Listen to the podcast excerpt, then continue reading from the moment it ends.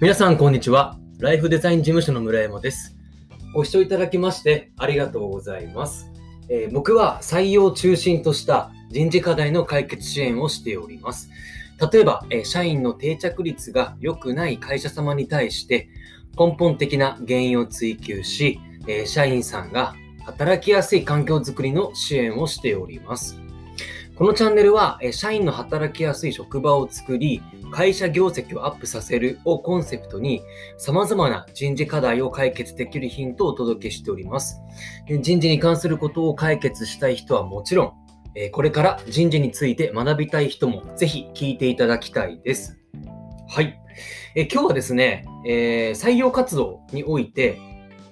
応募はちょこちょこあるんだけれども、いい人と出会えないよという時の、まあそんな課題に対する、えー対応策ということですね、お届けしていきます。応募はちょこちょこあるんだけれども、求める人物に出会えない。そんな時の対策法、はい、お届けしていきます。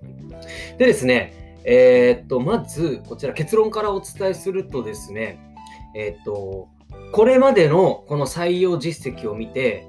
え不合格にした方、ご縁がなかった方、本当に不合格だ、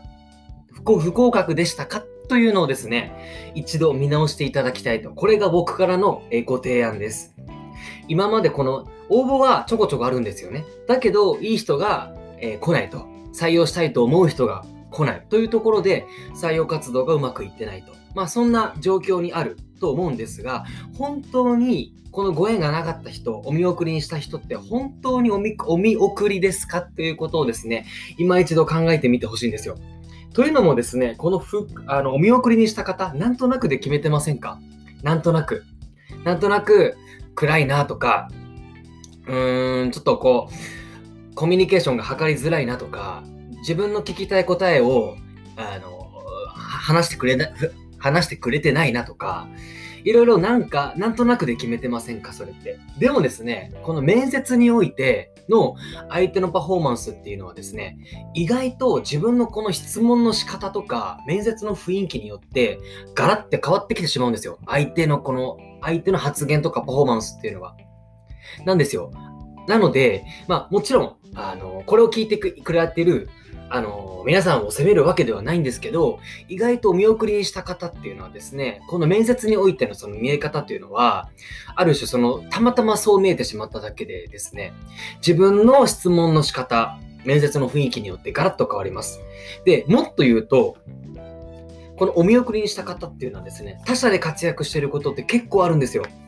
実際にですね、えっ、と、僕がちょっといろんなご縁があって、えっ、と、まあ、とある A 社さんの面接を受けた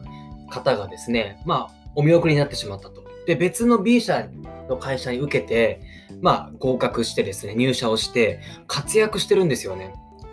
っていうパターンもあります。あとはですね、企業さんが、うーん、どうかな、この人、まあでも人いないし、取ってみようかと思って採用しました。そうしたらめちゃくちゃ活躍してるってこともあるんですよ。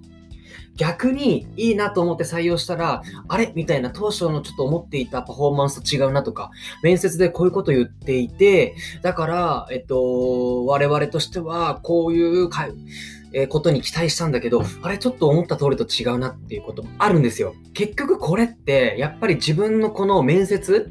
面接においての質問の仕方で返ってきた、きた答えのその認識の、自分の認識の仕方に、仕方によって、目の前の求職者をいいとか、まあ、今回はお見送りとかっていうふうに判断をしてしまうと。うん。うことによっていいと思った人が、あれちょっと違うなって思うこともあるし、お見送りだなって思ったこ人も、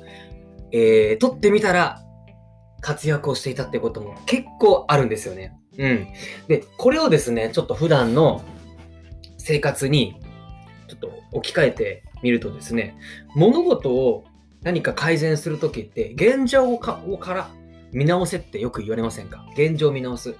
例えば、えーっと、家計ですね。家の家計、そのお金に関することですね。お金に関することを見直すときに、もちろん収入、より多く稼げないかなっていう観点も大事ですけど、今の支出って見直しませんか？何か無駄遣いしてない、してないかなとか、無駄な支出省けないかなとか、そこの支出の部分って見直すと思うんですよ。で、支出を見直し改善をしていくことによって、その先に、じゃあ稼ぎをどう増やそうかなっていう、そんな量、計画を立てると思うんですが、これも採用活動においては一緒で、採用活動うまくいっていないな、どうしたらよりいい人と出会えるんだろうっていう、そのいい人を引っ張ってくるって観点ももちろん大事ではあるあります。もちろんそうなんですけれども、本当にこの今まで応募してきてくれた方々っていうのが、御社にとって、えー、お見送りになってる方だったのか、何かこの人を、例えば別のポジションで活躍してもらうだとか、こういう、うえーと、マネージメントをすれば、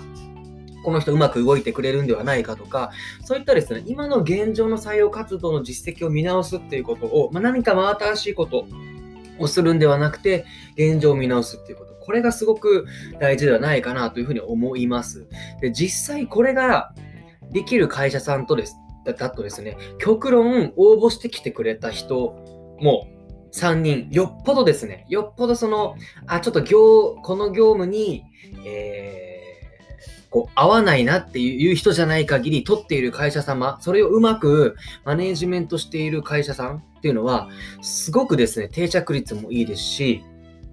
活躍もしております。これなんでかっていうと、結局ですね、あ、この人、じゃあ A, A さんは、じゃあこういうふうに使おう、B さんはこういうふうに教育しよう、C さんにはこういう業務やってもらおうっていうふうに、この人それぞれに対してのそのアプローチ、マネジメントの仕方を、そのやっぱ企業として努力するわけですよ。そういうと、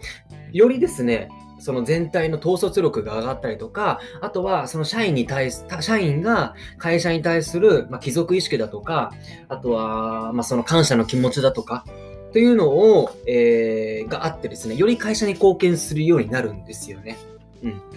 ですので、えー、っと、今日お届けしたテーマなんですが、えー、採用活動において応募はちょこちょこあるんだけれども、いい人と巡り会えないんだよな、と悩んでいる方々への、えー、ご提案ということで、本当にお見送りになった方方っていうのは、えー、本当に入社に値しなかった人ですか？今一度見直しませんか？というご提案でございましたというところです。今日かなりカミカミで お届けしてしまいました。申しちょっと聞きず聞き苦しいこともね、あったかもしれませんが、申し訳ございません。でも、あの最後まで聞いていただきましてありがとうございました。ぜひ今日このこのテーマ取り組んでみてください。では、それでは。